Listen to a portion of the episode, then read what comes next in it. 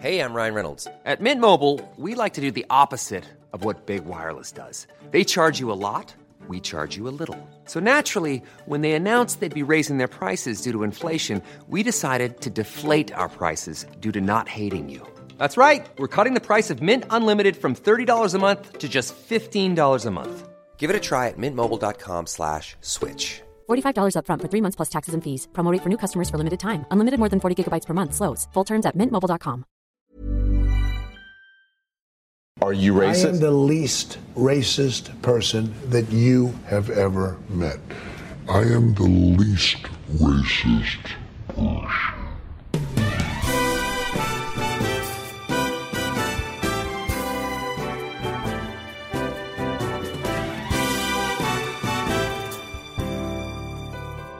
They're bringing drugs. I don't care if the judge is Mexican or not. They're bringing crime. So I don't care about Mexican. They're rapists. He's not from Mexico. In my opinion, he's from Indiana. He is his Mexican Mexican heritage, and he's very proud of it. And some, I assume, are good people. If it were a Muslim judge, would you also feel like they wouldn't be able to treat you fairly? Uh, Donald J. Trump is calling for a total and complete shutdown of Muslims. Uh, it's possible, yes. Yeah, that would be possible, absolutely.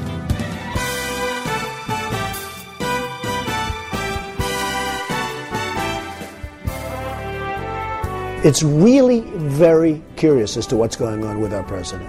Why doesn't he show the birth certificate? Maybe it says he's a Muslim. Oh, look at my African American over here. Look at him. I have a great relationship with the blacks. Are you the greatest? You know what I'm talking about? Okay. I have I've always had a great relationship with the blacks. I love these guys. Look at these guys. Blacks for Trump. I love you. A well educated black has a tremendous advantage over a well educated white. If I was starting off today, I would love to be a well educated black. How many of these people are even Indians to begin with? Because I've looked at them, and I have to tell you something, they don't look like Indians to me. They don't look like Indians to me, and they don't look like the Indians. Now, maybe we say politically correct or not politically correct. They don't look like Indians to me, and they don't look like Indians to Indians. Although we have a representative in Congress who they say was here a long time ago. They call her Pocahontas. But you know what? I like you. Negotiating with China. They say, we want deal. He'd jump out of the seat. I don't know anything about David Duke, okay? I didn't even know he endorsed me. White supremacy or white supremacist. David Duke endorsed me? Okay. You wouldn't want me to condemn a group that I know nothing about. All right. I disavow, okay? I think there's blame on both sides, and I have no doubt about it, and you don't have any doubt about it either. But you also had people that were very fine people on both sides. Wouldn't you love to see one of these NFL owners, when somebody disrespects our flag, to say, get that son of a bitch off the field right now? What's going on in Chicago? He's fired. He's fired! What the hell is going on?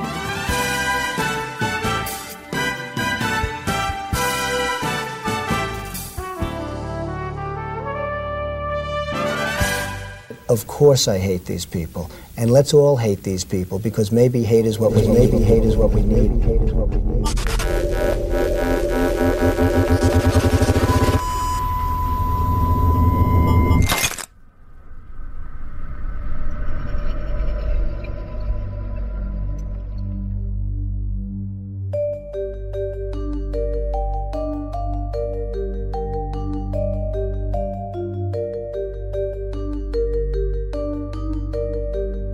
This is Intercepted.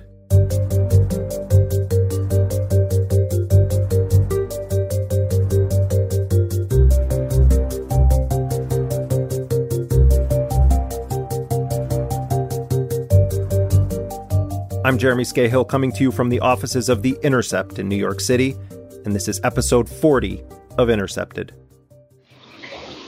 That we spend $322,000 for each enemy we kill in Vietnam, while we spend in the so called war on poverty in America only about $53 for each person classified as poor. The Martin Luther King Jr. Day holiday is an important reminder that one of the defining characteristics of the American exceptionalism that Democratic and Republican politicians constantly mention is selective amnesia combined with historical revisionism. Dr. King, as he is celebrated in the U.S. by the majority of politicians and institutions, would be unrecognizable to King himself. King was a militant opponent of U.S. wars and militarism. But they ask, and rightly so, what about Vietnam? They ask if our own nation wasn't using massive doses of violence to solve its problems, to bring about the changes it wanted. Their questions hit home, and I knew that I could never again raise my voice against the violence of the oppressed in the ghettos without having first spoken clearly to the greatest purveyor of violence in the world today, my own government. Dr. King was a fierce advocate for the poor, the forgotten, the victims of the fabled American success story celebrated by its white beneficiaries. He repeatedly risked his life confronting not just racist policies or segregation, but the white supremacy ingrained in U.S. society to this very day. But King the radical, the anti imperialist, the anti racist, is not the king that's celebrated today. The problems of racial injustice and economic injustice cannot be solved without a radical redistribution of political and economic power. The real Martin Luther King Jr., the king who J. Edgar Hoover tried to blackmail, wiretapped, and told King to kill himself, the king who described himself as a democratic socialist who believed in redistribution of wealth, the king who was assassinated, would today undoubtedly be labeled a black identity terrorist and shunned by the Republicans and Democrats alike for being too radical and anti American. When King was gunned down, his popularity was at an all time low. He had been largely abandoned by his friends in the civil rights movement and was regularly denounced in the papers and on radio and TV for being too radical. Uh, Dr. King, uh, former President Truman, was quoted by the AP as saying that the march from Selma, and the, this was his word, was silly and can't accomplish a darn thing except to attract attention. Now, there have been two murders, many beatings, and a federal expenditure for troops of about $300,000. Would you say that what the march accomplished was worth that cost? Perhaps it's fitting that days before the King holiday, we learn that Donald Trump had called black nations shitholes or shithouses. It doesn't matter which. We see you, Trump. The Democrats expressed their outrage that the president would say such a thing, and Trump's defenders say it's the truth, regardless of what anyone thinks of his language. But here's what the Democrats and Republicans, and certainly Trump himself, will never, ever talk about the U.S. role in destabilizing and mercilessly punishing the countries whose citizens Trump wants banned from coming to the U.S. or having protective status. We will suspend the Syrian refugee program, have no choice. And we will keep radical Islamic terrorists the hell out of our country, believe me. Take Haiti, the first black republic in the world, the first country in the Western Hemisphere to abolish slavery, a country consistently targeted by violent anti democratic U.S. policy ever since. Why don't we ever talk about the support that Ronald Reagan offered to the brutal dictatorship of Baby Doc, or how George H.W. Bush and the CIA unleashed murderous death squads in an effort to stop the democratic election of Jean Bertrand Aristide, only to facilitate his overthrow in a brutal coup after Aristide won. Why don't we talk about how Bill Clinton would only allow Aristide to return to Haiti if he agreed not to seek re election? Or the inhumane way that Clinton treated Haitians fleeing their country and warehoused them at the Guantanamo prison in appalling conditions before George Bush turned it into an illegal gulag for suspected terrorists. I want to thank our partners in the hemisphere. When the United States decided that if necessary we would use force to remove the military regime and to restore President Aristide and democracy, I was so determined that no one would think we were trying to revive any hemispheric imperialism. Why don't we discuss the George W. Bush administration once again supporting the overthrow of Haiti's democratically elected government in 2004? Or the neoliberal economic policies pushed by the Clinton Global Fund and the Obama administration? Or the story of how President Obama backed a corrupt government in Haiti as it used corruption and anti democratic tactics in an effort to keep power? It's a great pleasure to welcome uh, President uh, Martelly uh, of Haiti to the Oval Office. You know, our two countries uh, really brought about uh, the trend towards independence in the Western Hemisphere. No Democrats or Republicans ever want to talk about this history. Yes, Donald Trump is a racist, a horrid, overt, shameless racist. But let's be honest U.S. policy toward Haiti has always been racist. Trump should be condemned for what he said, but so too should all U.S. presidents, going back well over a century, who have ravaged Haiti in defense of corporate profits and the elite. On Martin Luther King Day, MSNBC repeatedly played a clip of Ronald Reagan denouncing the use of racial epithets in a speech that Reagan gave on King's birthday. And they contrasted that Reagan speech to Trump's shithole or shithouse comments. As recent unfortunate events have demonstrated, we cannot be complacent about racism and bigotry.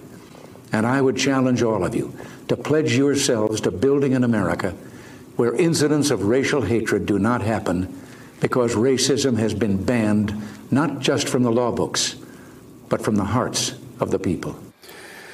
So there you have it two presidents, two Republicans, two men claiming to be conservatives, and yet a great divide between race, even among two conservative Republican presidents. But after all these decades of progress, here we find ourselves with a reactionary, and yes, some would say, a racist president. The violent irony here, of course, is that Reagan is directly responsible for a tremendous amount of death and destruction in Haiti. And that little fact was not mentioned at all, because history doesn't matter to these people. Only empty platitudes gain bipartisan praise. Now, I could also talk about the role the U.S. has played in destroying Somalia and other African nations whose citizens Trump believes should be banned from coming to America. And it isn't just Haiti and African nations. Tens of thousands of people in El Salvador were mercilessly murdered, tortured, raped in the 1980s as Reagan poured U.S. weapons, training, and funding to a heinous military junta. That country has never fully recovered from what the U.S. did to it over a sustained period of time. Oh, and it wasn't just Salvadoran civilians who paid the price. Forces backed by Washington raped and murdered four American churchwomen. Archbishop Oscar Romero was shot dead as he performed Mass. His killer was trained by the U.S. Six Jesuit priests were murdered in their home by paramilitaries backed by the U.S. The priests were shown no mercy. During the night, gunmen invaded their dormitory, clubbed them, dragged them out to a lawn, and shot them. Two women caretakers were also murdered. You see, no one wants to discuss this history. When we try to understand why El Salvador faces the violence and poverty that make people want to flee. So, yes, we should all be outraged at Trump's racist words and his racist policies.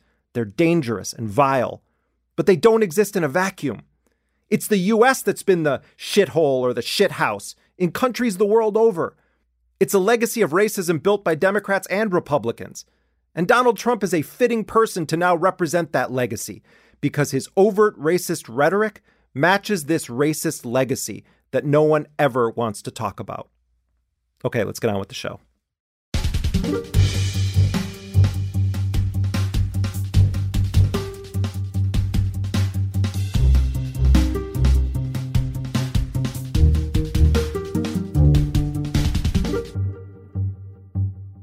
As I speak, the United States is engaged in multiple wars across the globe, covert and overt. Syria, Afghanistan, Iraq, Somalia, Mali, Niger, Yemen, on and on. These wars get very little attention in the permanent Trump news cycle that we all live in. At the same time, the U.S. Congress is moving forward with a surveillance bill that's going to have far reaching implications on the privacy of American citizens, and it's not even received a fraction of the attention that it deserves. But don't ask the leaders of the Democratic Party about that. Minority Leader Nancy Pelosi and other prominent Democrats have joined with their Republican colleagues in killing an amendment that would have put in place extremely minor requirements that would have curbed warrantless spying on Americans. And remember, this is in a bill to extend the Foreign Intelligence Surveillance Act another six years. Foreign, as in foreigners outside of the United States. But Pelosi and people like Democrat Adam Schiff, who is leading the investigation into Trump Russia in the Intelligence Committee, they joined with President Trump and the Republicans in making sure that the NSA can still collect the communications of Americans without a warrant. Uh, Section 702, I think, is among the most important of all of our surveillance programs. So let's get this straight. Some of the most prominent Democrats who claim to be trying to end the Trump administration, who characterize Trump as a tool for Vladimir Putin, they want to give that same Donald Trump sweeping surveillance authorities. Got it? And they defend this position by saying that it rises above politics, that it's necessary to defend the country. Democratic Senator Ron Wyden, who has been one of the leaders of the fight against this legislation on the Senate side, said the following on Twitter quote, I just want folks to know if Donald Trump gets expanded spying powers, Jeff Sessions gets to decide when to use this collection against you. It allows warrantless government surveillance of foreigners thought to have foreign intelligence information. That's practically anything that relates to the foreign affairs of the United States. Practically everything about foreign countries relates to American foreign affairs. One of the sponsors of the House amendment that tried to limit the NSA's ability to spy on ordinary Americans and to use what they collect without a warrant against Americans in criminal proceedings is Representative Tulsi Gabbard of Hawaii. Since her election in 2012, Gabbard has repeatedly broken ranks with the Democratic Party leadership. She has consistently blasted hawkish policies and regime change under President Obama and under President Trump. She has confronted the DNC and the Democratic primary process. She was a prominent supporter of Bernie Sanders and is routinely vilified by supporters of Hillary Clinton. Tulsi Gabbard, who is a U.S. military combat vet who deployed to Iraq, also made a trip to Syria last year, and she met with Bashar al Assad. When Gabbard returned to the United States, she was widely criticized by Democrats and Republicans after she said that she had not seen sufficient evidence to prove that Assad and not other forces in Syria had used chemical weapons. Uh, if President Assad is found to be responsible after an independent investigation for these horrific chemical weapons attacks, I'll be the first one to denounce him, to call him a war criminal, and to call for his prosecution, the International Criminal Court. Make sure that those consequences are there. But the key is now with President Trump's reckless uh, military strikes last night, uh, it flew directly in the face of the action that the UN was working on at that time to launch an independent investigation, to find out exactly what the facts are, who was involved, and who was responsible, so that the appropriate uh, consequences could be levied. This past weekend, Tulsi Gabbard was back in the news after an alert was sent to the mobile phones of everyone in the state of Hawaii warning them of an imminent incoming missile attack. Now, that alert, of course, turned out to be totally false. It was Tulsi Gabbard who first alerted the public via Twitter that it was a false alarm and that no missile attack was happening. She tweeted that 12 minutes after the alert was sent across Hawaii and caused panic and fear. It took Hawaiian state authorities 38 minutes to officially retract the alert. Once again, Tulsi Gabbard was attacked. Some said she had no business intervening in the alert system, that it could cause problems for the U.S. military. Others criticized her for linking the fear that Hawaiians experienced after that false alert to President Trump's belligerent policy toward North Korea. There is a lot to talk about with Representative Tulsi Gabbard, and she joins me now. Tulsi, welcome to Intercepted. Aloha, Jeremy. It's great to talk to you. Why do you draw a connection between the Trump administration's posturing on North Korea and this horrible, frightening event that just took place in Hawaii? Well, first of all, let me just start with um, kind of painting the picture for folks who were not in Hawaii or who are not from Hawaii, where you can just imagine, you know, you're at work, you're at school, you're at home on a Saturday morning, and all of a sudden you get an alert that comes across your phone saying, ballistic missile incoming, take cover immediately. This is not a drill. Now, keep in mind that just a couple of months ago, people in Hawaii uh, started hearing and were briefed by state civil defense officials about a monthly nuclear attack siren test that would begin, and that if they heard that on a day that it was not a test, then they would have 15 minutes to take shelter, to find shelter somewhere. So, running through my mind, running through people, over a million people all across Hawaii, when they saw this alert on Saturday morning, was I've got 15 minutes to try to find some shelter, to, to say my last goodbyes to my loved ones before what could be the end, before my family and my home could be completely destroyed by an attack. What turned out to be a false alarm because someone in the Civil Defense Emergency Operations Center pushed the wrong button that sent this alert out. It, it really was a wake up call about this threat that exists in the first place. You know, the people of Hawaii are literally paying the price for what has been decades of failed leadership from both Democrat and Republican administrations on allowing this threat to build and grow, this capability to increase on the part of North Korea to the point where we sit here today under threat of nuclear attack. Uh, failed negotiations, if they even occurred, unrealistic preconditions, as well as this long held U.S. foreign policy of regime change and how that has led North Korea to develop and tighten their grip on nuclear weapons because they see that as the only deterrent to the U.S. leading an effort to topple their regime. We're sitting here today, President Trump is in office, and he needs to take this threat seriously and begin direct negotiations to make it so the people of Hawaii and this country don't have to live under this dark shadow of a potential nuclear attack and war.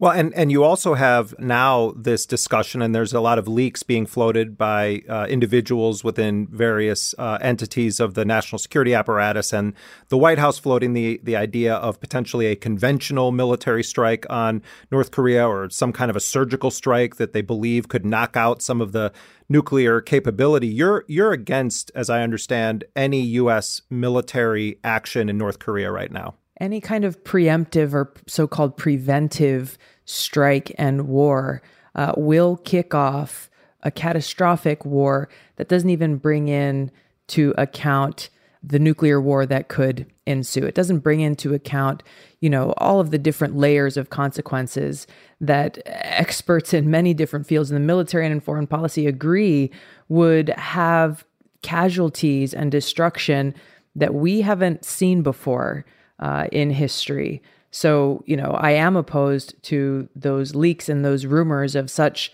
a preventive or preemptive attack. Uh, and instead, am, as I have been for quite some time, calling for these direct talks to explore and um, maximize all peaceful avenues towards finding this path to denuclearize the Korean Peninsula and prevent that catastrophic war and eliminate this nuclear threat that exists. Do you believe that Donald Trump should directly speak with Kim Jong Un? I do. And say what to him? I do. I think they. Well, I think they should sit across the table. There are a number of things that uh, I'm sure North Korea wants. There are a number of things that we want, and actually have those negotiations that could lead us towards this path towards denuclearization. We've got to be willing to put things on the table, as North Korea uh, has to be willing to, you know, perhaps begin with freezing the program, but again, build that pathway towards denuclearization. But if you're North Korea and you're looking at the U.S. position, why on earth would you ever engage in a negotiation aimed at you having to get rid of your nuclear weapons? It's the only thing from the North Korean perspective that keeps them from having their regime changed. Well, and this is exactly what I've been talking about. Another, yet another reason why it's so critical for us to uh, end our long held regime change war policies to begin to have some credibility in these types of negotiations with North Korea. That when the United States says that they're not going to come in and topple the North Korean regime, um, that there is some credibility that exists there. There are other actions that can be taken. I think the sanctions that have been put in place have been ineffective. Uh, if we look throughout history, through different administrations that have tried to enact sanctions to be able to spur these kinds of negotiations, um, they haven't worked. You know, many of them because they either haven't been put in place long enough to have an effect, or they just simply were ineffective. For example, one of the ones that had worked in the past uh, under George W. Bush was sanctions on hard currency. Uh, this was something that I think we began to see some immediate effect uh, on North Korea, but then they were lifted uh, far too quickly and were not um, carried out in a way that would actually be able to be used as leverage uh, with North Korea to get them to get rid of their nuclear weapons program. Now, but before I ask this next question, I want to remind people that you, Tulsi Gabbard, are a combat veteran, that you uh, were deployed to Iraq. Uh, and and I, I bring that up because uh, I have found it very interesting to watch as you have criticized American foreign policy, the pile on against you from both uh, Democrats and Republicans uh, for the positions that you've taken in opposition to regime change. So I, I want to give you a, a, chance to answer some of the criticism that's been leveled at you. For instance, you were opposed to the removal of Muammar Gaddafi in Libya. And you know when you when you debate that, people will say, "Well, Tulsi Gabbard was pro Gaddafi." You've said that it was a mistake for the United States to remove Saddam Hussein, and people say, "Well, that means that you were supportive of Saddam Hussein." How, how do you respond to the criticism that's thrown at you when you speak out against regime change, whether it was under Obama or Bush or potentially going forward under Trump? It's laughable, honestly, because this is coming from people who levy these attacks because they cannot debate the actual substance and the truth and the facts about how these decisions and those two examples that you have shared with Iraq and with Libya broadly, if you look at those two situations, are the Libyan people's lives better off today because of what we did in overthrowing Gaddafi? Are the American people safer today because of going in and overthrowing Gaddafi? The answer to both of those questions is absolutely not. In fact, we are less safe today because of that action. We are less safe because we went in and overthrew the government there, spurring not only death, chaos, and destruction, but Libya became a country uh, that became a haven for terrorism, now increasing the threat against the United States. Again, same thing with Iraq. You can look at this from a very clear perspective. Did that action help keep the American people safe, or did it not? Uh, what to speak of the the many American lives that were lost in that war there, the destruction, the chaos, the trillions of dollars that this our country has spent on rebuilding these nations that we have gone in and overthrown their governments, the cost of these wars and how counterproductive they have been purely from American interests, what to speak of the to say the destructive impact on the people of these countries is a is a complete understatement. So again, look at the hard facts. If you even look at this from the perspective of acting in the interests of the American people, whether it's Iraq, whether it's Libya, whether it's our past and continued attempts to overthrow the government in Syria, or even these uh, rumors that are becoming louder and louder of people in Washington talking about overthrowing the government in Iran or any of these other countries where we have done so through military or non military means in the past, have ended up worse off for the people of those countries and have been counterproductive to the interests of the American people. I'm wondering what your position. I know that in the past you have said that you favor a small footprint approach with strike forces and limited use of weaponized drones. Is that still your position that you think that's the to the extent that you believe the US military should be used around the world for counterterrorism, is that still your position? Well, when we're dealing with uh, the unconventional threat of terrorist groups like ISIS, Al Qaeda, uh, and some of these other groups that are affiliated with them, we should not be using basically what has been and continues to be the current policy of of these mass mobilization of troops, these long occupations and trillions of dollars going in, really abusing the authorization to use military force and uh, taking action that expands far beyond the legal limitations of those current AUMFs. Uh, so, with these terrorist cells, for example, yes, I do still believe that the right approach to take is these quick strike forces, uh, surgical strikes in and out very quickly, no long term deployment, no long term occupation to be able to get rid of the threat. Uh, that exists and then get out and the very limited use of drones in those situations where our our military is not able to get in without creating an unacceptable level of risk and where you can make sure that you're not causing uh, you know a large amount of civilian casualties.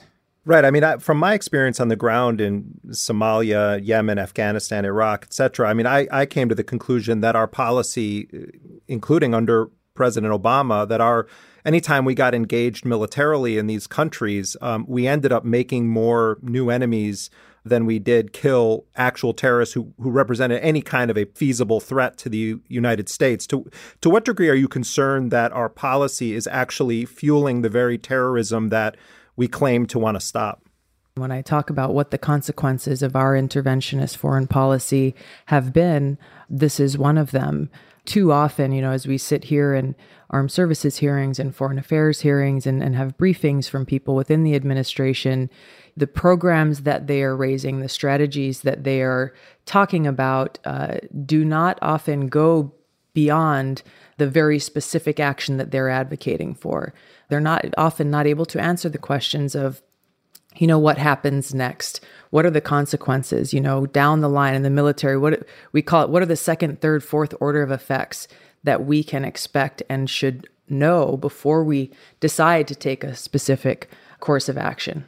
Uh, I want to talk to you about one uh, trip that you took that just caused a, a, you know a massive string of attacks against you from your your own party, and that was your trip to Syria. I want to say that I, I have shared your position. Um, I've been against U.S. military action in Syria, both covert and overt. I was against the idea of the Obama administration ratcheting up airstrikes. At the same time, I I do believe that Bashar al-Assad is a butcher and a war criminal, and I want to know why you, as a member of Congress, went to meet with Bashar al Assad.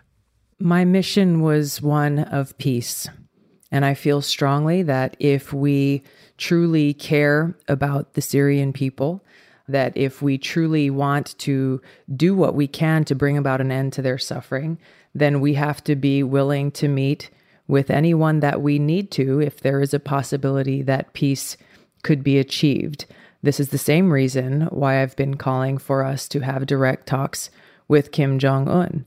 Regardless of our opinion of these people, whether they be adversaries or dictators or others, the reality is that there is no possibility of peace unless we're willing to talk and engage directly.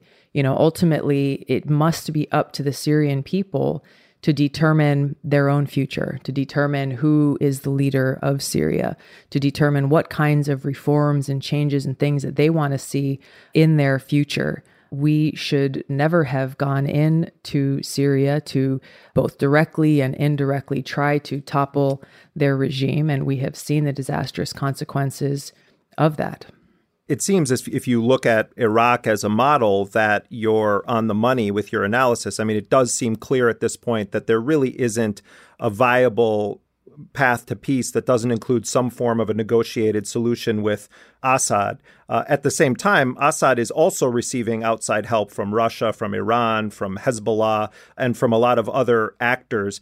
Let me ask you this: Why, why, and when did all of these outside forces come in? They came in as a reaction to the United States, Saudi Arabia, Qatar, and other countries coming in and, you know, flooding Syria with weapons, providing these arms to groups that they called quote unquote moderate rebels, which we know and has widely been reported now that, you know, these groups were and are affiliated directly with or under the command of, fighting alongside al Nusra, which is Al Qaeda's branch in Syria.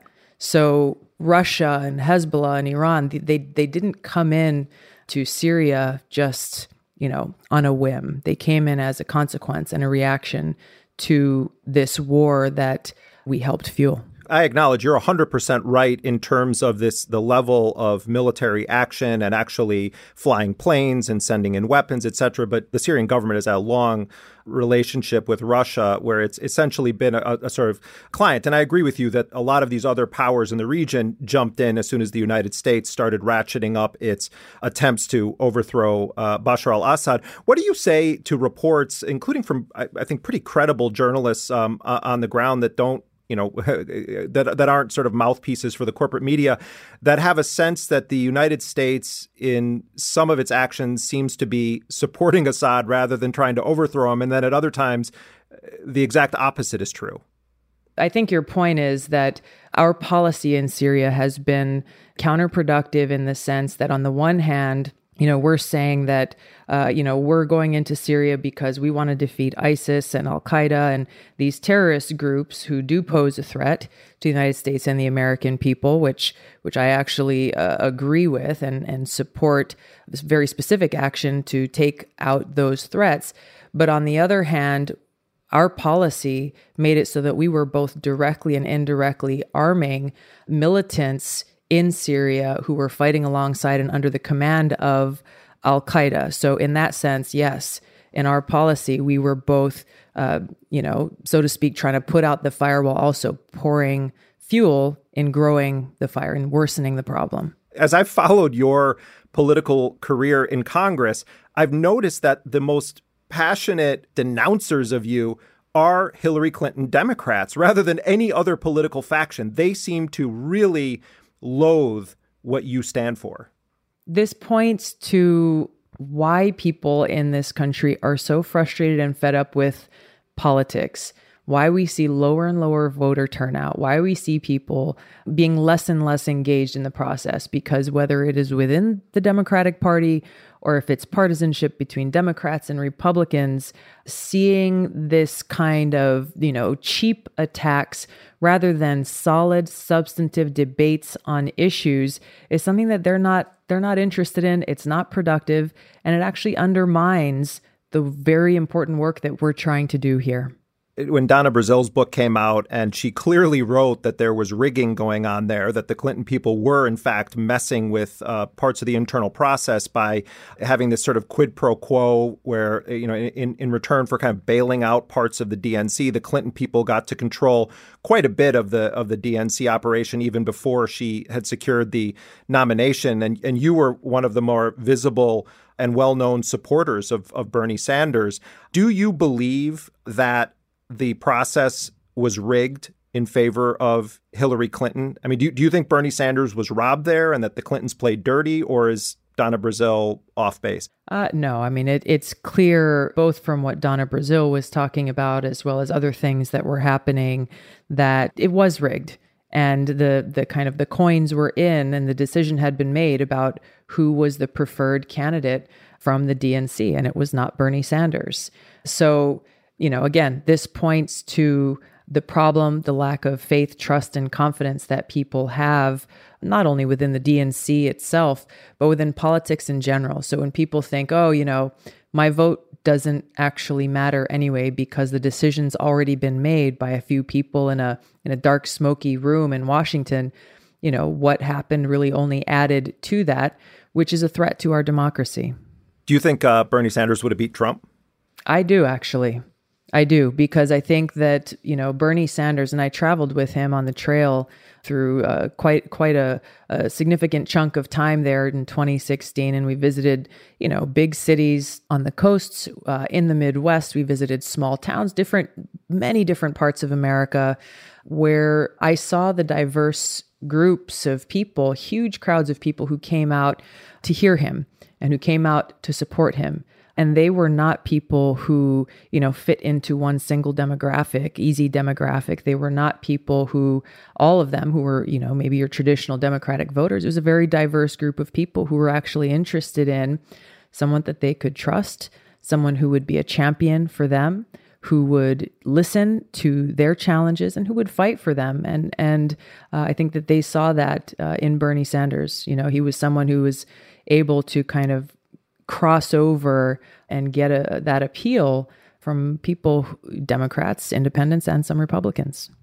You know, if you watch MSNBC or you listen to leading Democrats or even Hillary Clinton herself, one would think that the only factor, the only real factor in uh, the 2016 election was Russian interference in the elections. And I'm wondering how much weight you would give to what we know about Russia's involvement in our electoral process in 2016 uh, versus other factors like Hillary Clinton's platform or her record or other factors.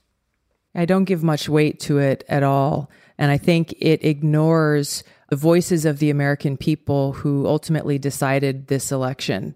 Uh, you know, there were very real issues that people had, very real problems, very real challenges that they felt weren't being addressed or weren't being heard. There were a whole host of of things that I think the Democratic Party would do well to pay attention to to understand why so many people stayed at home and why why too many Democrats uh, ended up actually vacating the Democratic Party and voting for Trump until the Democratic Party really takes the time to be introspective, to go out and listen to the people of this country, not just Democrats, but listen to the people of this country in every part of the country.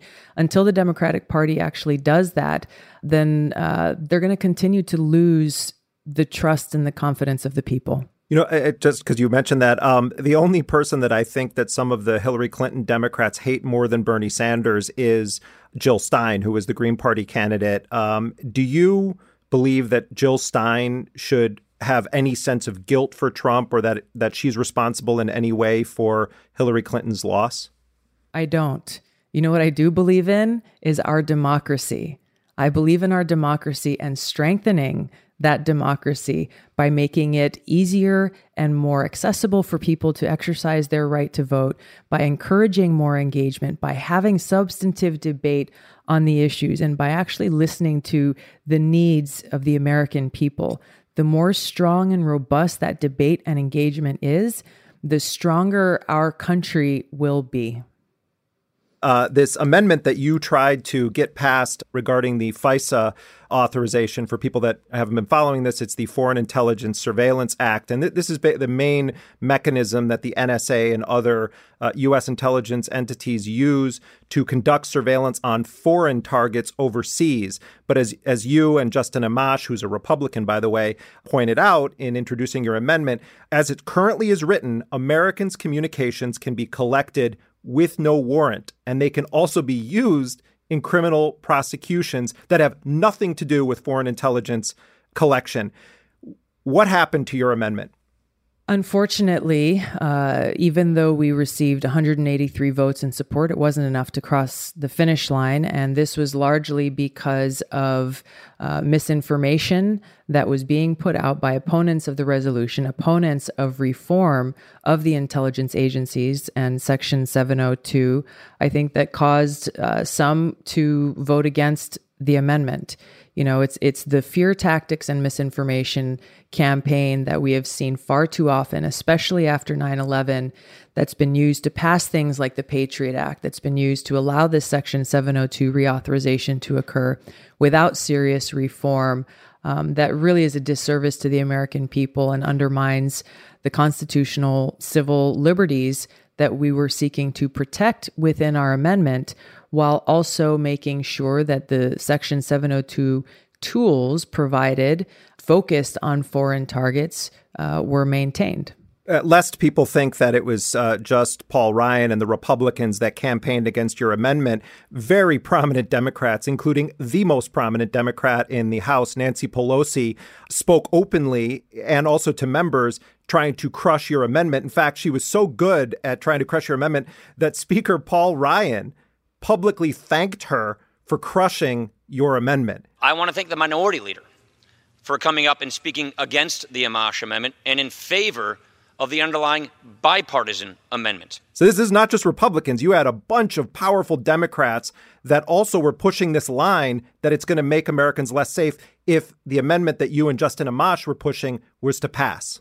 Uh, this was a disheartening thing to see, but something that unfortunately doesn't surprise me that we had um, that we had the establishment, we had the leadership of both parties ceding this issue, even though there are very clear constitutional problems with the search and use of incidental collection of Americans' communications uh, by law enforcement agencies without a warrant. You know, it was very clear that the amendment that we offered was a compromise amendment that sought to keep the American people safe through these Section 70 tools on foreign targets, while also making sure that those backdoors and loopholes that existed were closed so that the civil liberties of Americans was protected. Last question. Have you ever um, considered leaving the Democratic Party or switching your affiliation to being independent? Uh, I haven't. You know, I've been focusing my efforts on reforming the Democratic Party.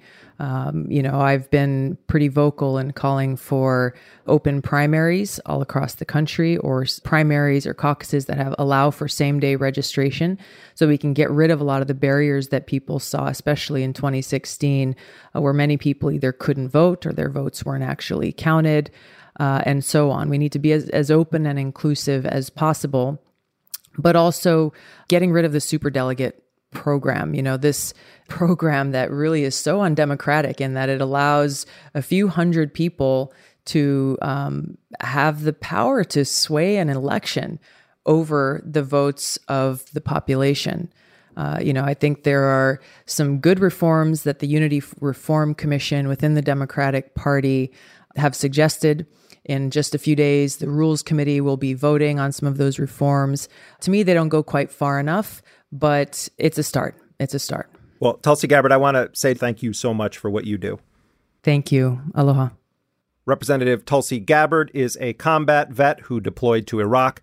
She now represents Hawaii in the House of Representatives.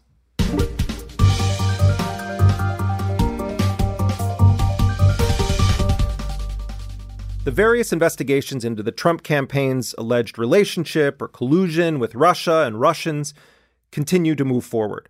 Following the release of Michael Wolff's much hyped book on Trump, which contained an insane amount of blabbing by Steve Bannon, the former Breitbart chief and Trump consigliere has become a popular man in Washington. Well, at least popular with investigators. Bannon appeared before the House Intelligence Committee on Tuesday. We also learned this week that Bannon has received a subpoena to testify in front of the grand jury hearing evidence in the Mueller investigation. It's reportedly the first subpoena that Mueller has issued to a member of Trump's inner circle. Bannon's in an interesting position. He was a major player in Trump's victory, and at least for a time being, seemed to be one of the primary drivers of Trump's policies and executive orders in the early stages of this administration. But Trump has now denounced him as Sloppy Steve despite Bannon's attempts to kiss Trump's ass after the Wolff book dropped. Bannon has also lost his major financial backers, the Mercers, and he's out at Breitbart News. All of that could add more spice to Bannon's conversations with investigators. When the Wolff book came out, one of the most covered comments made by Bannon involved that now infamous June 2016 meeting with a Russian lawyer at Trump Tower with Jared Kushner, Donald Trump Jr., among others. Bannon was quoted as saying that these senior Trump campaign officials, quote, thought it was a good idea to meet with a foreign government inside Trump Tower in the conference room on the 25th floor with no lawyers. Bannon allegedly continued saying, quote, even if you thought this was not treasonous or unpatriotic or bad shit, and I happen to think that it's all of that, you should have called the FBI immediately. But there are other comments attributed to Bannon in that book that have not gotten quite the same attention, though they may prove to be of much greater importance to the Mueller investigation. And those comments deal with alleged money laundering and Jared Kushner, the president's son in law. Here's what Bannon allegedly told Wolff quote, This is all about money laundering. Their path to fuck Trump goes right through Paul Manafort, Don Jr., and Jared Kushner. Bannon said it was, quote, as plain as a hair on your face. Bannon suggested that the laundering was sloppy and that the FBI will find it easily, adding that, quote, it goes through Deutsche Bank and all the Kushner stuff. Meanwhile, Senator Dianne Feinstein last week leaked the transcript of the testimony of Glenn Simpson, the head of GPS Fusion. That's the firm initially hired by a Republican opponent of Trump to do opposition research before it was hired by Hillary Clinton's campaign. Interestingly, Clinton's people tried to suggest that they had not paid for the work that was done by former MI6 agent Christopher Steele, which of course was not true. They did pay for it. Anyway, Steele was the guy who wrote up the series of reports that came to be known as the Steele dossier. They're essentially raw intelligence reports of the type spies file all the time to their agencies.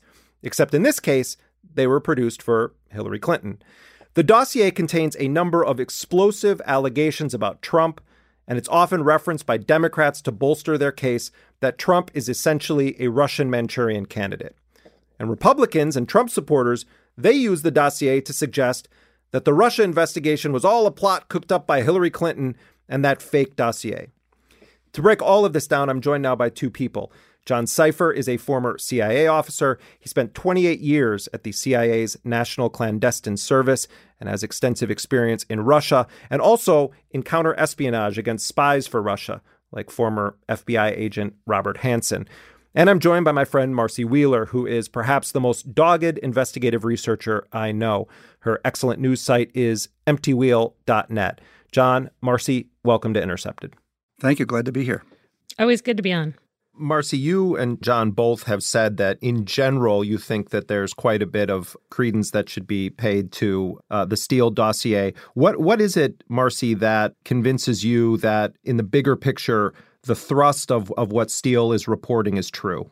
The thrust of what Steele reported is that the Russians basically had developed compromising information on on Trump, also on Hillary Clinton and that they were manipulating that to support Trump in the election. And I think that is true, but as I read the dossier, there's actually nothing in the dossier that has matched known reality.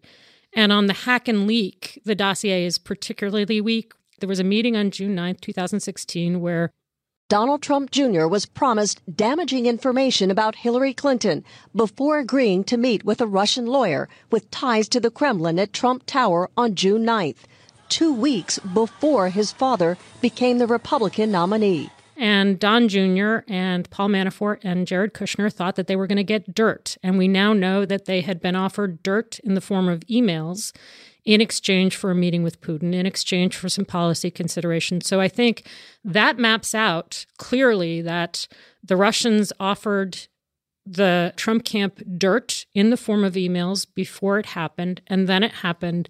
And we've seen Trump try and make moves towards policy considerations that are the kinds of things we know the Russians wanted on the front side. So I have no doubt that that happened, that there was some conversation back and forth. Will it uh, rise to the level that Mueller will, you know, indict Jared Kushner? I think it probably will, but I don't haven't seen all the evidence he has.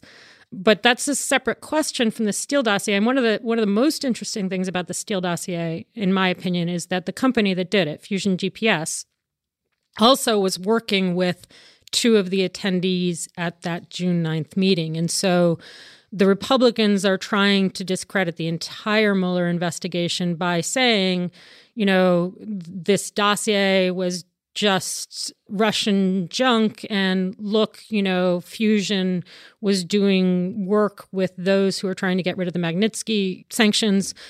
And so that's where we're at now is that the dossier has become the means that the Republicans are using to discredit what is otherwise an obviously meritorious investigation. John, you've certainly been around espionage. I mean, is let's say that every single thing that is alleged in the in the Steele dossier is true. Is this completely out of sync with what the US and other countries, Israel, around the world do on a regular basis or is this something uniquely bad that Russia has done? Russian active measures. The one thing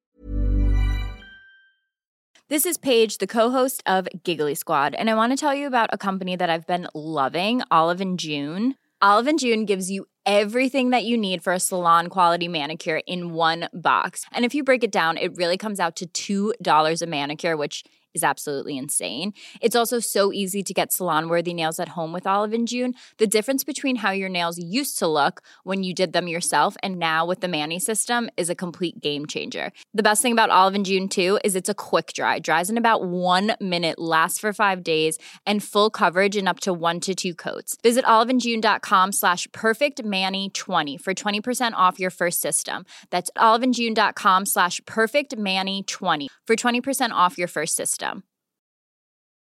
Quality sleep is essential. That's why the Sleep Number Smart Bed is designed for your ever evolving sleep needs. Need a bed that's firmer or softer on either side? Helps you sleep at a comfortable temperature? Sleep Number Smart Beds let you individualize your comfort so you sleep better together. JD Power ranks Sleep Number number 1 in customer satisfaction with mattresses purchased in-store. And now, save 50% on the Sleep Number limited edition Smart Bed for a limited time. For JD Power 2023 award information, visit jdpower.com/awards. Only at a Sleep Number store or sleepnumber.com.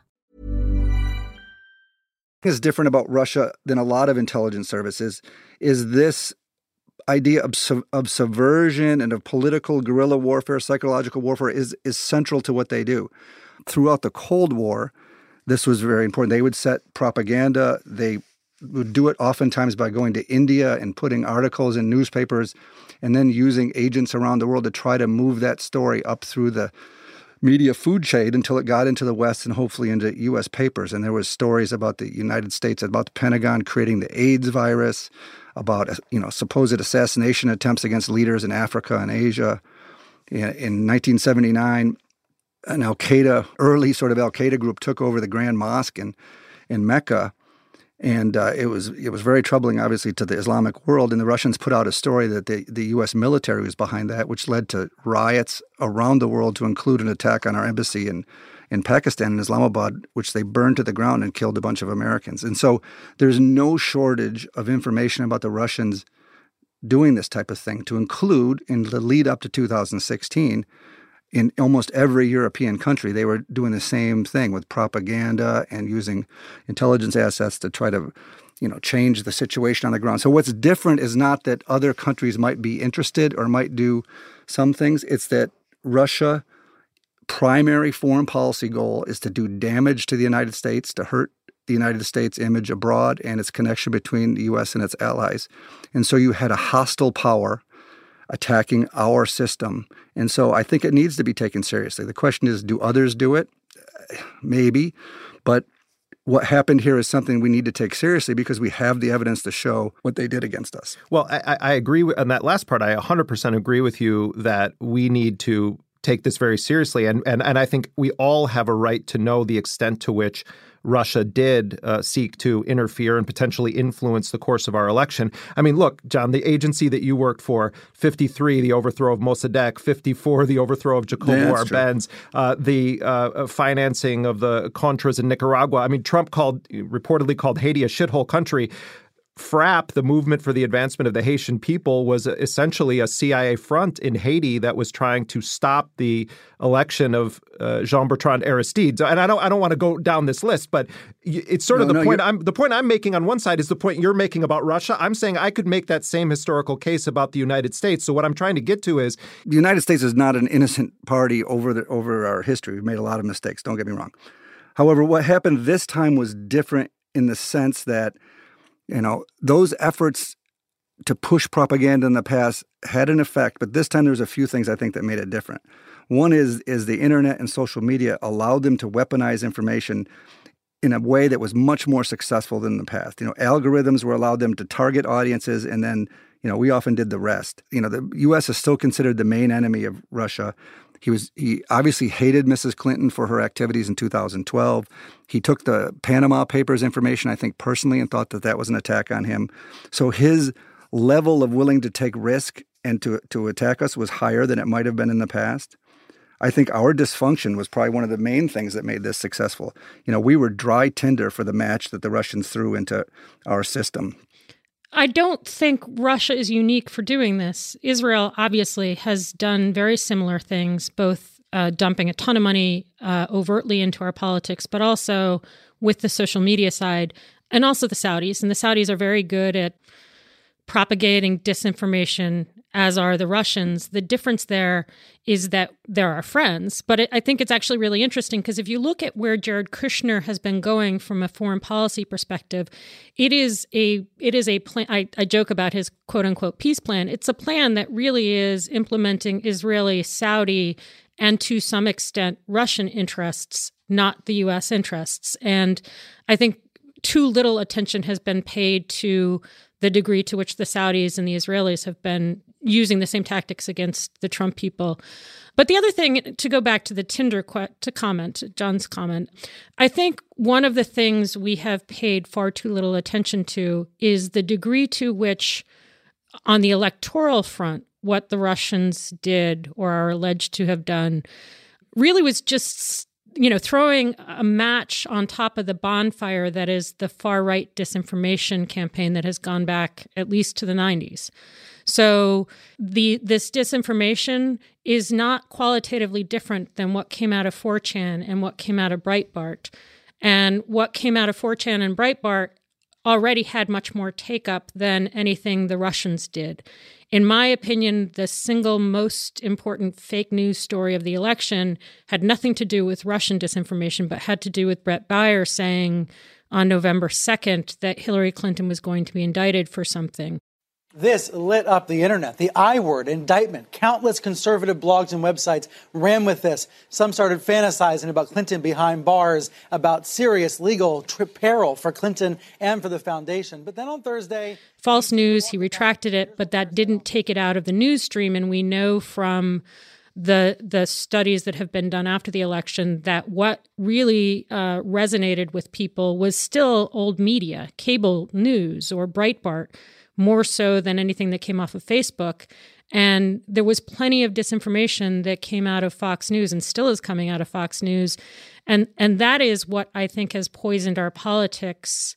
And yeah, Russia came in and and took advantage of that.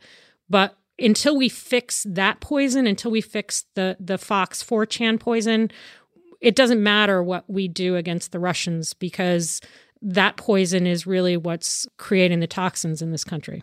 One of the most flagrant documented cases of attempting to change an Obama era policy while he was still in power by the Trump transition team, according to Michael Flynn's statement of offense when he pleaded guilty, that a senior member of the presidential transition team directed Flynn to contact officials from foreign governments, including Russia, to learn where each government stood on a resolution that the Obama administration had planned to abstain from at the UN Security Council that uh, would have either delayed or defeated a resolution condemning Israeli position in Palestine. And there's been attention. They say, oh, well, it's Flynn was was talking to the Russian ambassador, but it really is seldom mentioned. What were they talking about? They were they were talking about advocating a policy on behalf of the government of Israel. Why, John, do you think there hasn't been more attention paid to what seems to be pretty clear attempt to subvert the current president of the United States on behalf of Israel, not not Russia in this case. What's interesting here is the fact that they thought the Russians were the right people to be going to. So that to me fits into that sort of narrative of collusion of working with the Russians. How did they develop a relationship such with the Russians that they thought before they were even in power they could go to them on such tactical issues like this to get their help?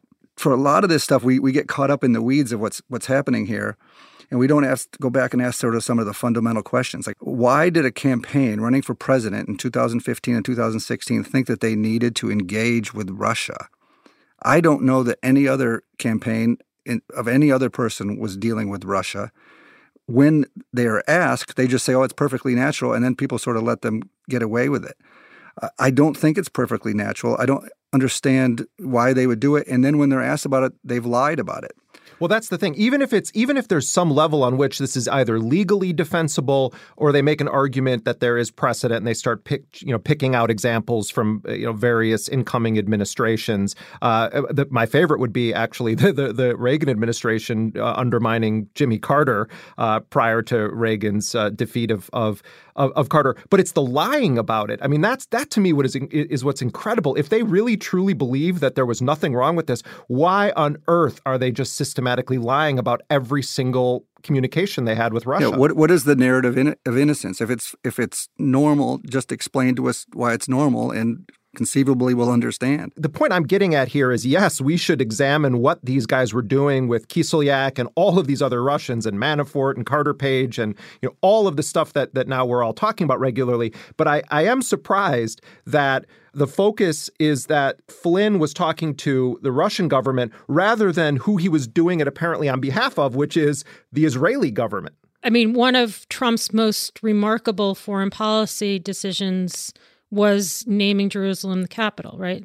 I've judged this course of action to be in the best interests of the United States of America and the pursuit of peace between Israel and the Palestinians. That's stunning, shocking. And yet, that hasn't been traced back to the agreements that Kushner has been making with the Saudis, with the Israelis. I'd add the Emirates in there because we know that there were some funny meetings with them. I absolutely agree. There is a lot of smoke and a good deal of fire with regards to the Russian discussions. But I also think that one way to understand what is going on is to to take a look at again what I call Jared's peace plan. Um, and he thinks this 30 some year old kid who can't even fill out a form adequately, he thinks he's going to remap the Middle East. And the the mapping that he is doing is fairly breathtaking and involves far more players than Russia. Russia, you need to get involved to isolate Iran. And again, we know that uh, Trump is trying to reverse Obama's policy on Iran. But uh, that, to me, I think is a is a important way to at least consider this issue because I do think that Trump was making deals, and and Kushner has said so. He's like, I had meetings with people from all these other countries. I think to understand what Trump is up to, we we need to not focus exclusively on the Russian thing.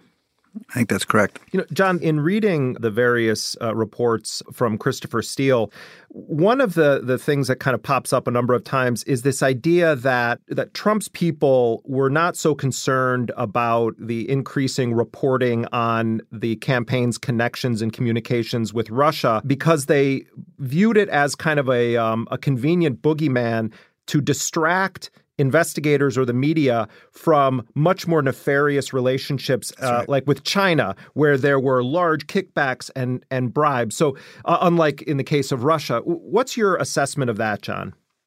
I don't want to oversell the dossier because it's a, just a series of sort of intel reports, and we don't know who the sources are, and we don't know a lot of information around it. But it does provide sort of a narrative of collusion around the 2016 elections. It gives us it gives us a narrative around it. You know, we've we focus so much on the sort of Russia part here that we, we haven't paid attention to those other things. The the point that I sort of want to make, you know, as I look at this dossier is not so much of those of us in the outside in the in the private world now looking at and trying to look at each one of these pieces of information and see if we can run it to ground. It's that it gives professional investigators uh, for the first time a series of things to grab onto, to test, to use the tools that only they have in terms of travel records and telephone collection and you working with foreign partners to pull down information. So that's the kind of thing exactly that people like the Mueller uh, investigation may be looking at that we're not paying attention to. I mean, Marcy, could it be the case that uh, when when Mueller comes back, there's just like some bombshell involving evidence of uh, of Chinese collusion with Trump's campaign? Or Israeli or Saudi. You know, I, I don't know whether that. I'll put money within... on it that they that neither Saudi or Israel is included in in any kind of condemnation of Trump or indictment of Trump. Right. I mean, a at this point we know there are far more important threads to check. The June 9th meeting, um, and I would bet a lot of money that the public story about the June 9th meeting we have currently is actually a limited hangout that that what happened is far more damaging than what we know publicly so far So we don't need the Steele dossier anymore. I want to read part of the op ed that Glenn Simpson published in the New York Times. Now, of course, Dianne Feinstein did release the transcript of his congressional testimony, much to you know the, the outrage of Senator Chuck Grassley and other Republicans saying that in doing this, the Democratic senator had undermined the investigation. But Simpson, in his own op-ed in the New York Times, wrote the following. We suggested that investigators look into the bank records of Deutsche Bank and others that were funding Mr. Trump's businesses. Congress appears uninterested in that tip. Reportedly, ours are the only bank records that the House Intelligence Committee has subpoenaed, meaning Fusion GPS's bank records. Uh, what what about this issue uh, of why Congress hasn't seemingly looked into the bank records of Deutsche Bank uh, and others funding Trump's businesses? Well, remember one of the things the Simpson transcript made clear is that there was the the Republican Project first that was funded by Peter Singer, and that actually focused on Trump's mob ties. and And we haven't gotten that report, and I, I would very much love to see that report. And then, as as his according to his description, there was a bunch of the work that he and his researchers did. And I think they got into more of those financial ties. That's Simpson's expertise as well, follow the money guy, right? So I think to some degree, he's saying that even he did research that got into a lot more of Trump's corruption.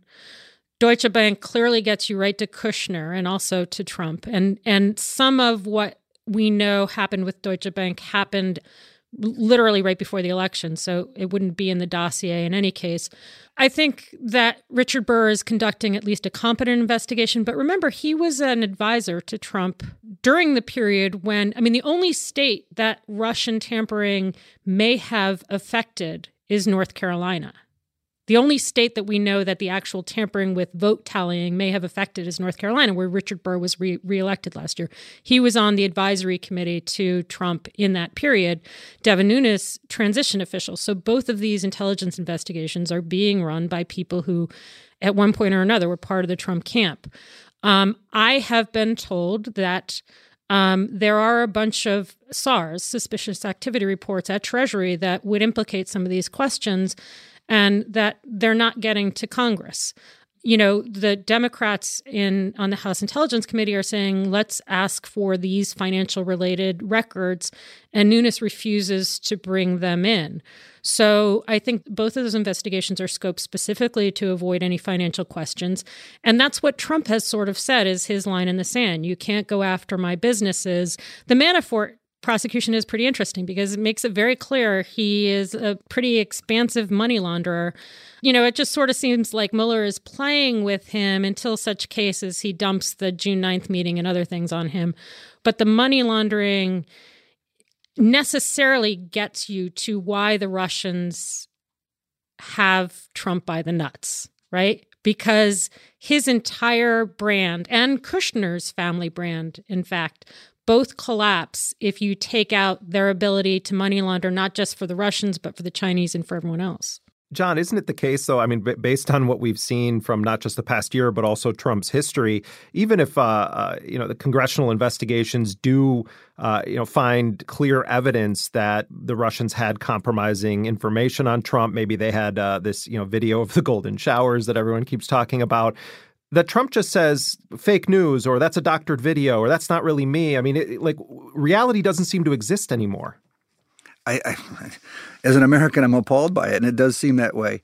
Um, you know, we've seen a pattern of behavior here on financial crimes and money laundering, potential collusion and conspiracy around, you know, the dossier we're talking about. You know, sexual assault and patterns of lying and attacking all of those people who could hold you accountable.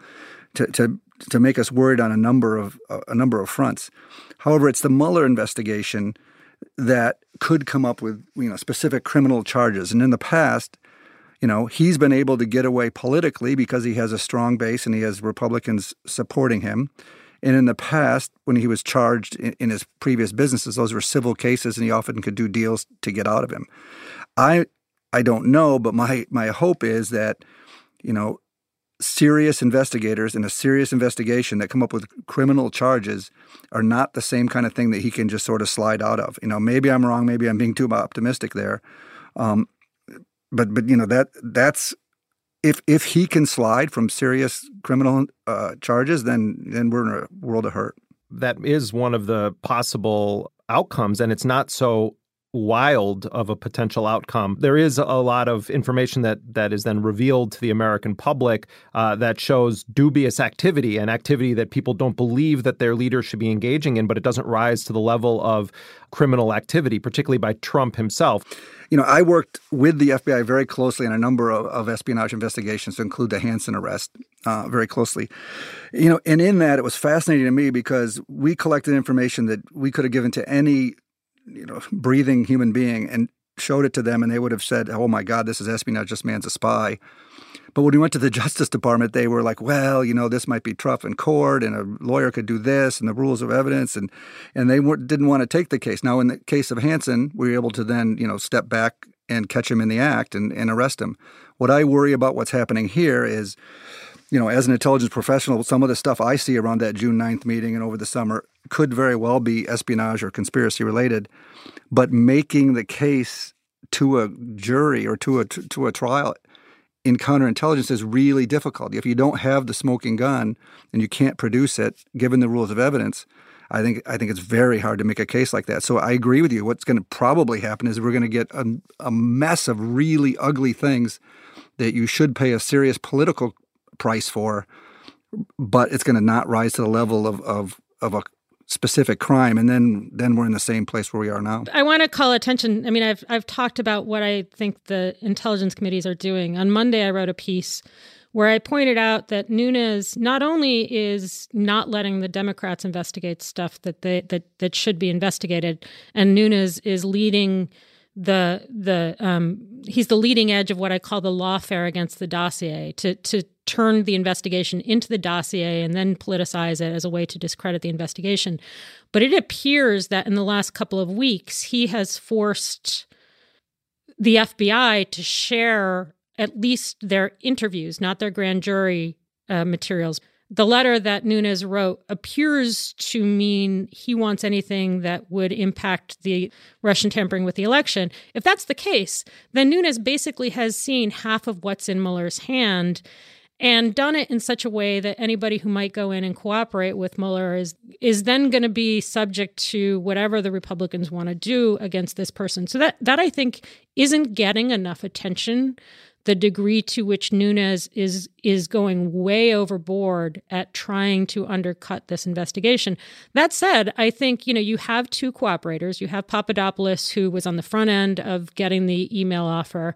You've got uh, Flynn, who I think was on the back end of the quid pro quo we will see whether Mueller has other things in his pocket that will surprise people, even from what has been publicly reported about the June 9 meeting. Again, I say that it's pretty clear what we know is a limited hangout. If I know that, then I assume Mueller's people know that and have more reasons to believe that to be true. Just to define the terms Marcy's using, when you talk about a limited hangout, you're saying like you you admit to one thing that appears to be bad for you, but you're doing it in the service of covering up a much greater malicious act or bad act on your part. I think that's why there's so much focus right now on whether, whether Trump is going to sit for an interview with Mueller.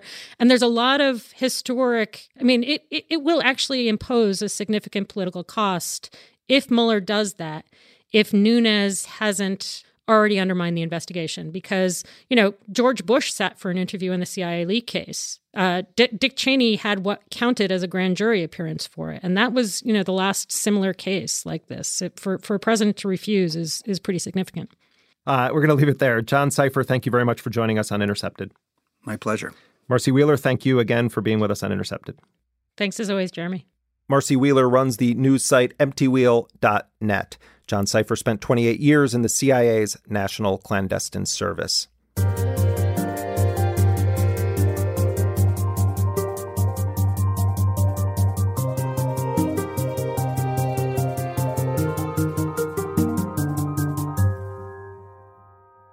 For the past year, we've all experienced an intense sort of political or news vertigo. And I believe it's making us dumber by the day. Of course, part of this is due to the fact that Donald Trump is president, and he constantly scoops the story of the latest outrage about himself by performing yet another outrage, just as we start discussing the previous one. It's exhausting and brain melting. But this is also because major media organizations have all chosen to constantly chase the rabbit. In a way, all of us in media are complicit. When we're constantly on the run, it's very difficult to take stock of where we are and where we've been. To take a good look at the big picture becomes a luxury that none of us seem able to afford. And this is going to have serious consequences. Our brains are actually being altered. The way we process news and information, our ideas about what constitutes resistance and what constitutes tyranny. In general, we live in a society that doesn't study its own history. I mean, it's unvarnished history. And often current events are analyzed in a vacuum that almost never includes the context or history necessary to understand what's new, what's old, and how we got to where we are. We've become detached from our own reality and our own work. Having said all of this, I thought it would be fascinating to talk to David Harvey about the Trump moment. He is one of the leading Marxist thinkers in the world and an authority on Marx's Das Kapital, which turned 150 years old late last year. Harvey is Distinguished Professor of Anthropology and Geography at the City University of New York, and he was one of the pioneers of the discipline of modern geography. David Harvey has a new book out. It's called Marx, Capital, and the Madness of Economic Reason. David Harvey, welcome to Intercepted. Thank you. First, I'm curious, having now read uh, your book, how did we get Trump? If I had to simplify it, it, it would be one word alienation. That uh, you have a population that's increasingly alienated. Uh, it's alienated from its work process because there are not many meaningful jobs around. It's been promised uh, kind of a cornucopia of consumerism, and they find a lot of products that don't really work. They find themselves having to renew their phone every two years. You find them uh, having to live a lifestyle which is, uh, you know, they're disillusioned. And, and of course, they're disillusioned with the political process. They realize that it's big money that buys it. Uh, they're disillusioned in lots of ways. And it's not only in this country. Alienated populations don't necessarily behave in kind of a way that would probably make sense to somebody like me. They don't go to the left, for example. They just kind of say, give me something that looks different.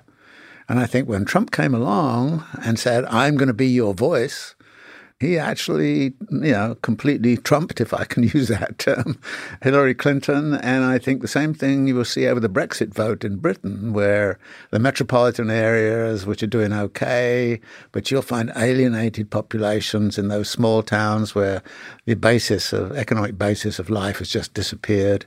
So you get this kind of real rash of uh, neo-fascist, populist, right-wing kind of. Uh, people who are coming along and saying, listen to me, listen to me, I have a different answer to all of these kinds of questions. And I think that that sort of thing is going on not only in this country, but elsewhere. Do you believe that Trump has any ideology based on the actions that he's taken officially as president or the the ideas that he floats when he speaks or tweets? I think he has some ideas, whether it adds up to an ideology or not. I mean, for instance, one of his ideas is to dismantle everything that uh, Obama did. I mean, that's almost instinctual on his part. So he has ideas. An ideology, I, I don't think he has a, a clear uh, ideology but he certainly has a persona who is, uh, you know, kind of it's about me, me, me, and the narcissism is obvious.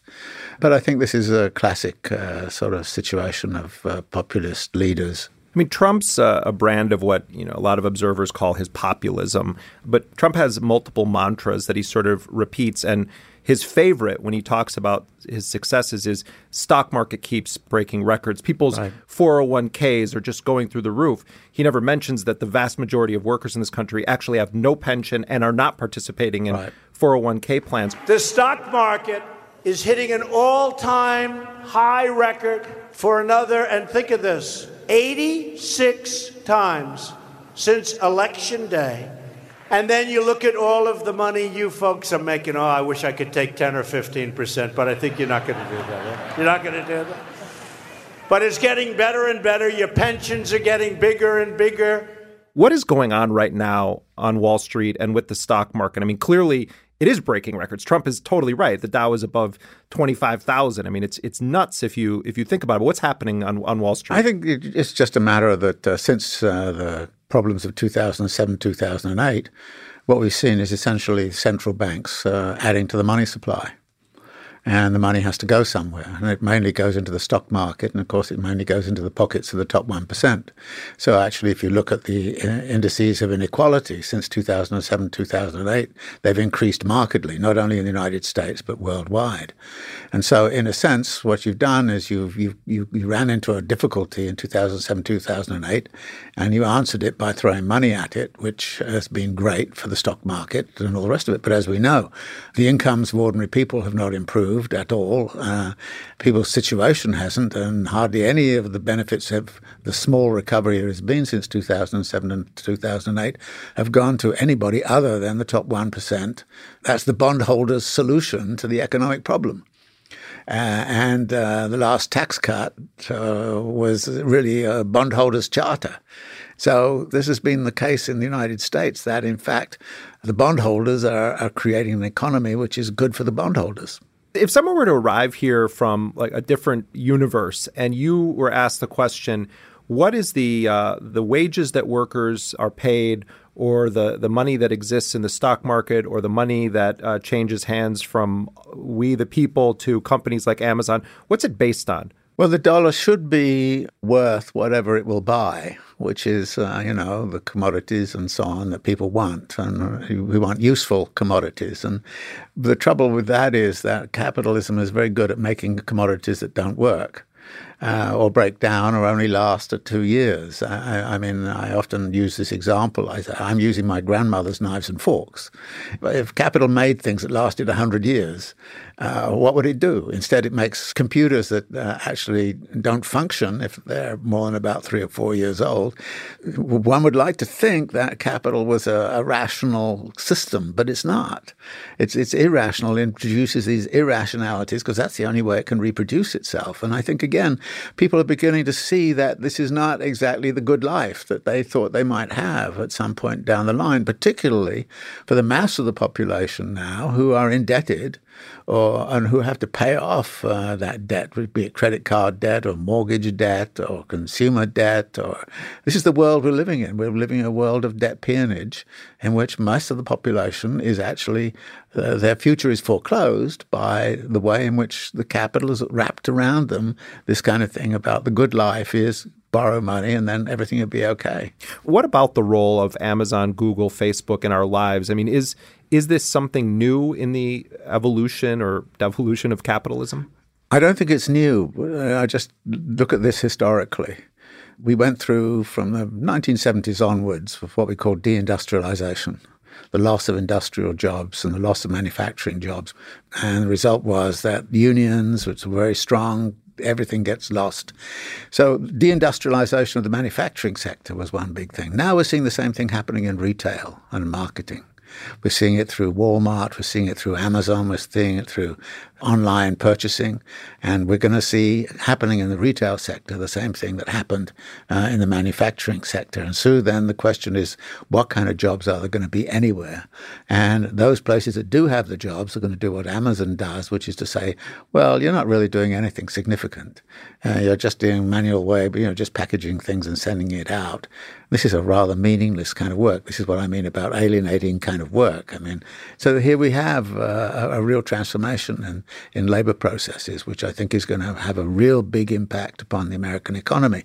The example of deindustrialization and what happened to industrial communities is now going to hit big consumer centers which rely upon the retail business. What is your critique or problem with the idea that competition is going to give not only consumers but nation states the highest quality product? First, I, I would like to say what competition? We've got a tremendous amount of monopoly. I look at it in energy, look at it in pharmaceuticals, look at it everywhere, and actually there's a lot of monopoly around. So the competition is kind of fake competition in lots of ways. And internationally, of course, there is uh, some sort of level of uh, competition going on between different nation states in terms of, but notice what it does basically what you're supposed to do is to create a good business environment. That's what the state is supposed to do. And the better the business environment, the more capital will go to it. So that means lower taxes. Again, the last tax bill was very much about trying to improve the United States as a business environment. So you've got to give actually money to corporations. And that's this astonishing thing that corporate capital doesn't seem to be able to survive these days without subsidies from the public sector. So, in effect, the public is perpetually supporting large corporations and they're not really competing. They're simply using their monopoly power to assemble a great deal of wealth in few hands. When it comes to electoral politics in the United States, what do you make of the argument that, I mean, first of all, there was a pretty ferocious debate on the left in the United States about the 2016 elections. And I think a very significant chunk, even of leftists, ultimately held their noses and voted for Hillary Clinton as a way of sort of voting against yeah. Donald Trump. Yeah. Where, where, do you come down on these questions when it comes to electoral politics? Well, I think uh, where I come down is to say, well, we've got to organize something which is very different, an alternative on the left. Instead of having what I call, in a sense, the party of Wall Street governing in both parties, the sorts of things that worry me about Trump is what he's doing with the environment, what he might do on nuclear war. North Korea best not make any more threats to the United States. They will be met with fire and fury like the world has never seen. He's totally irrational about some of those kinds of things. So, yes, I would rather have Hillary, in, but I don't want to be in a situation in which I say the only answer to somebody like Trump is Hillary, because that, it seems to me, is going back into exactly all those problems that we hit with the first Clinton administration, which was the beginning of this process of the selling out of US government to the bondholders and Wall Street. So we've got to find something which is a non Wall Street party. We've got to have a real solid, good left movement, which uh, you began to see elements of that crystallizing around Bernie Sanders and, and, and the like, but we need to go further than that, I think. Bernie Sanders identifies himself as a democratic socialist, yeah. and yet his voting record indicates that he supported regime change in Iraq.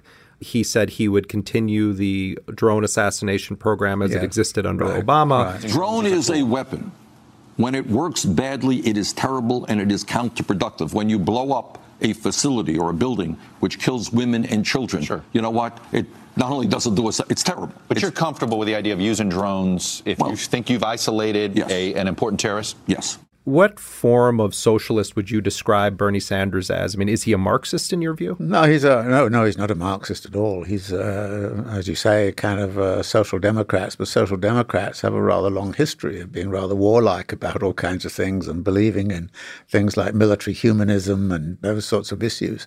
The history of social democracy is rather tainted by all of that, and so I think that there has to be a genuinely left socialist movement. And I think that Sanders, the more he got into sort of talking to the millennials, I think his rhetoric began to shift away from social democracy to a more socialist line.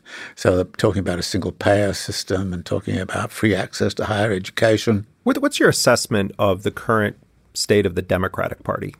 I mean, somebody like Chuck Schumer, for example, he's raised more money off Wall Street than almost anybody else in Congress.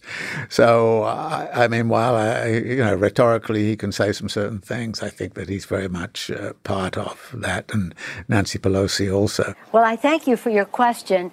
Uh, but I have to say, we're capitalist. And that's just the way it is. I think that the leadership and the power structure within the Democratic Party is antagonistic somewhat to a kind of real socialist push. And my nervousness is that they will simply have to say, oh, well, they're the alternative to the crazy man Trump, and they will get into power. But that's not going to make any real difference. Uh, it's going to actually uh, exacerbate the problems as I see it. I don't see them taking on the kind of question of, say, student debt, and, and I don't see them taking on single payer and things of that kind of questions at all. The term neoliberal is thrown around so much these days by people that I think have literally no clue what neoliberal economic policy is or neoliberalism is. Give people a definition. What what does neoliberalism mean? I took it to be a political project which originated in the 1970s with the Business Roundtable and the Rockefellers and everybody else, which is to reorganize the economy in such a way as to restore power to an ailing capitalist class. The capitalist class was in difficulties in the ni- late 1960s, early 1970s because the worker movement was rather strong. There were a lot of community activists, the environmental, there were all these reform things coming through, the formation of the EPA and all those kinds of things. So they decided through the Business Roundtable that they were going to really try to recuperate and accumulate uh, as much economic power as they could amongst themselves. And that uh, had a number of elements uh, to it. For example, if you were faced with a situation of bailing out the people or bailing out the banks, you would bail out the banks and let the people struggle. You would always say if there's a conflict between capital and the well being of the people, you'll choose capital. That was the simple form of the project. Now, some people say it's just an idea about the free market. Well, yeah, a free market to some personal responsibility, yeah, a redefinition of citizenship such that a good citizen is not a needy citizen. So any citizen who's needy is a bad person. Social services get set up to punish people as opposed to really assist them and help them. Well, and what, what I often think of as, as one of the most visible aspects of neoliberal economic policy is the notion of austerity measures that yes. are imposed yes. on economies in the global south, but also uh, in the case of Greece, for instance. Yeah. Um, you see this demand from the creditors that the first thing that has to go if we're to give you this debt is your social programs. And the money that you would normally spend on those is going to go toward paying off either the principal or the interest on the money right. that is being generously lent to right. Is that that? Well, it's the debt peonage again. You know, you organize debt peonage in such a way as to lock people in, and then they have to pay.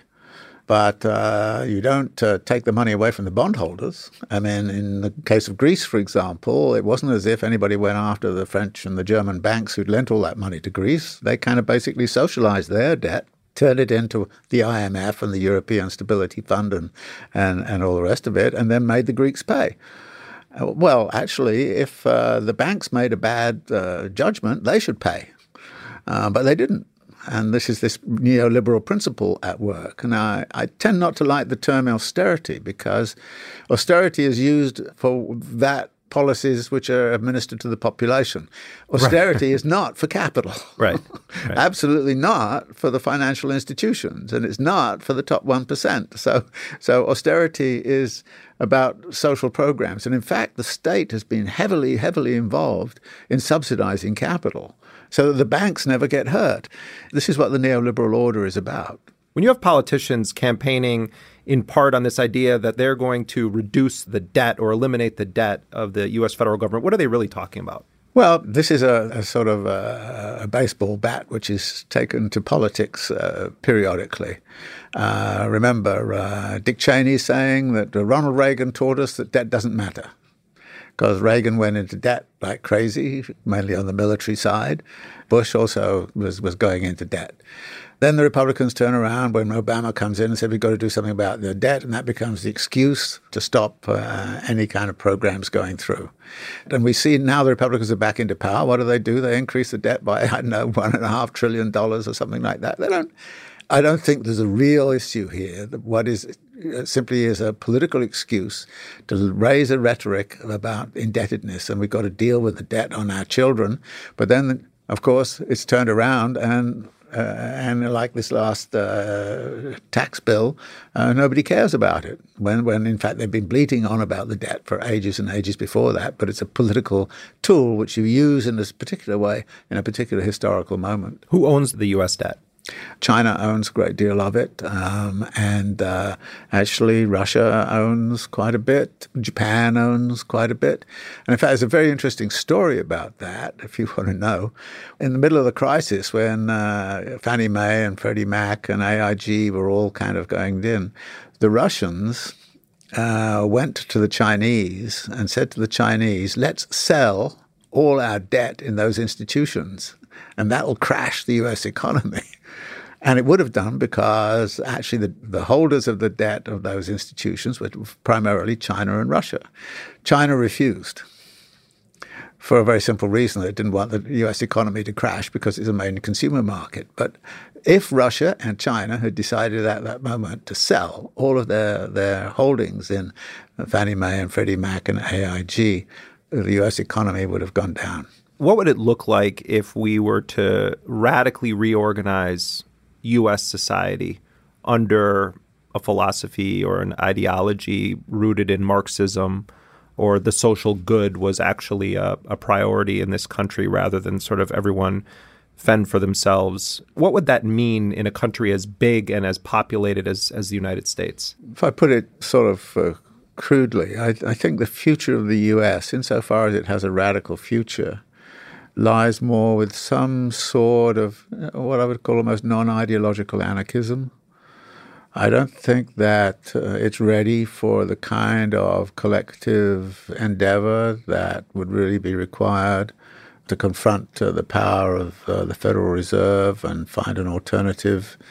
Uh, I don't think it's ready for thinking about a mass movement of some kind that will actually uh, start to, to redefine how the economy works. I think if there's going to be any real kind of uh, left, it's going to be a kind of socialist, anarchist kind of left politics that will emerge, which has uh, you know some many redeeming features. And coming out of the Marxist history, we're supposed to be very hostile to anarchism, but I, I have a great deal of appreciation for uh, the anarchist tradition. I think there's an uh, ideological area of overlap there that has something which would be distinctive uh, to U.S. history and culture. And I think we have to recognize the significance and importance of that history. There's no plausible path to that short of a complete collapse of the capitalist state in the United States. Am I wrong? Well, no. I, th- I think that uh, one of the things that is going on, uh, to some degree, on the left is the attempt to redefine forms of governmental power, if you want to call it that, which are alternative to the existing state structures. And uh, to some degree, I see the the activism that's going on at the municipal level as an interesting kind of way to start to explore uh, what those alternative structures might look like. Uh, can we uh, create democratic forms of municipal governance, for example? If so, what kind of institutional structures would work so that people become involved, become unalienated, as opposed to alienated entirely from the, the rather corrupt structures of uh, government that we now have? So I, I think there would need to be already in place the capacity of people to organize themselves into alternative structures of collective governance, which are outside of the conventional forms of the state apparatus.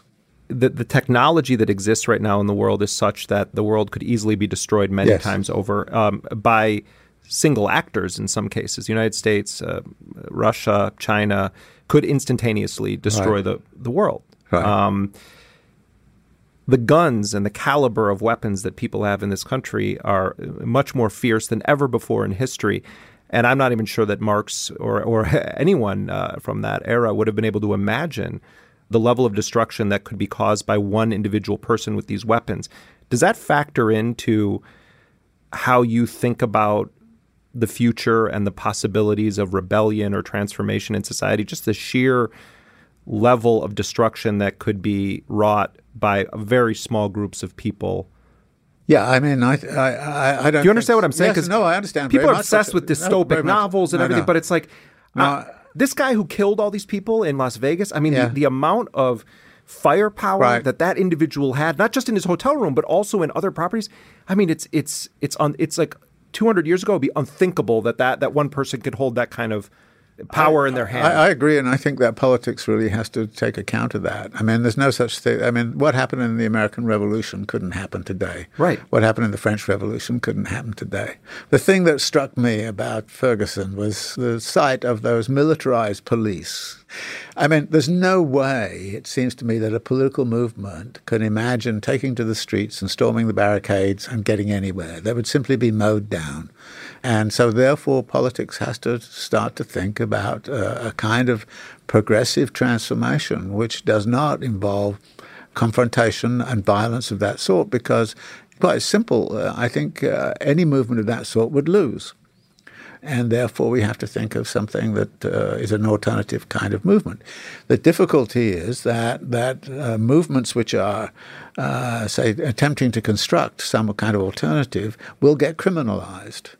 And so we see the criminalization of environmentalists. We see the criminalization, as, as we saw in the Dakota pipeline kind of thing. You, you criminalize uh, people who are, are, engaged in protest. And then, of course, you have the right to go in and kill them.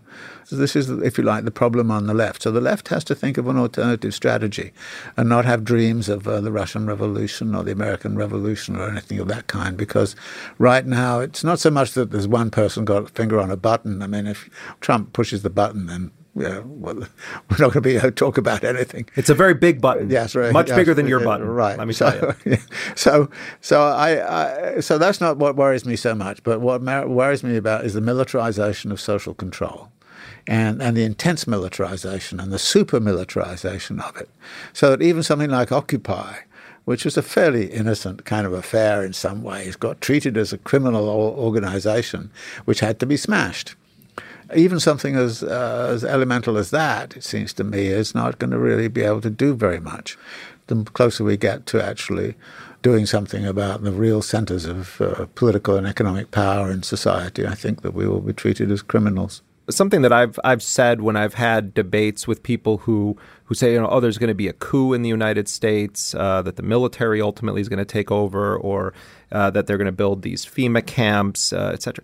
And I, have often argued with people, including from my own world on the left, and said, you know, what the state doesn't need to do any of that. They, they, they don't need to build a camp to put you. They're already winning. That's capitalism in this country. The idea that people think that it requires a finite group of fat white men smoking cigars coming up with a way to lock up all of the dissenters because of their thoughts, that's that's not how that kind of a force operates. It's much more ingrained in every aspect of our life. Yes, and that's why I come back to notions of debt peonage. One of the ways in which social control is exercised is to people, get people so deeply in debt uh, that they cannot imagine anything in their future other than simply living in such a way as to pay off their debt. Uh, and and uh, if you kind of say what is one of the biggest checks on the radicalism of say the millennial generation, it's the huge student debt that hangs around them. And I think that uh, you know cognizant of that, uh, they're not going to rock the boat. Debt peonage is is uh, the order of the day.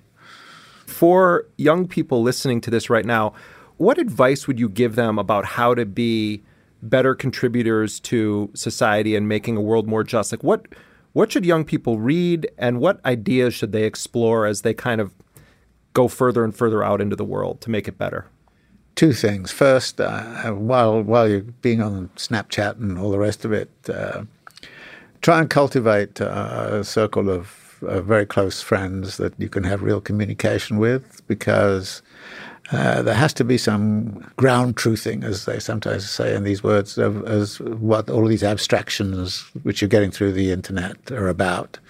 And I think that by having a group sitting around a table with none of the devices on and talking and, and drinking and whatever, you know. I mean, just so that you have a real human closeness and to can talk about uh, a lot of the issues that you're encountering.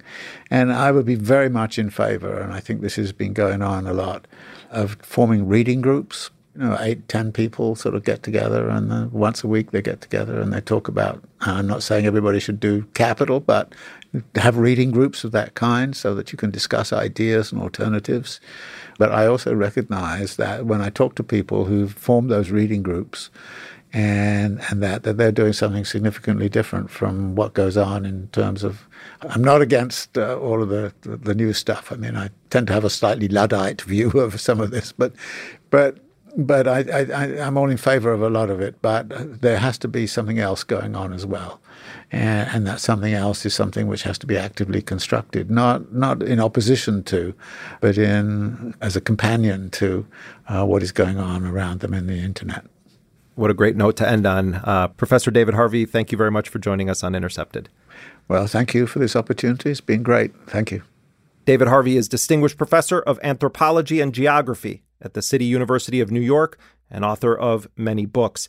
His latest is Marx, Capital, and the Madness of Economic Reason.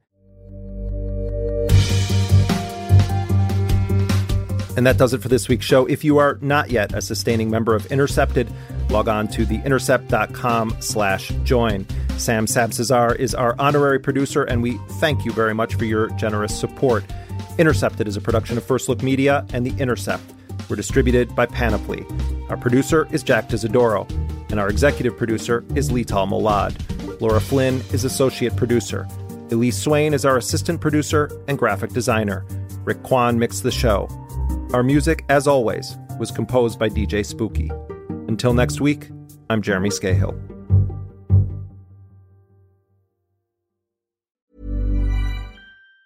Even on a budget, quality is non-negotiable. That's why Quince is the place to score high-end essentials at 50 to 80% less than similar brands. Get your hands on buttery soft cashmere sweaters from just 60 bucks, Italian leather jackets, and so much more.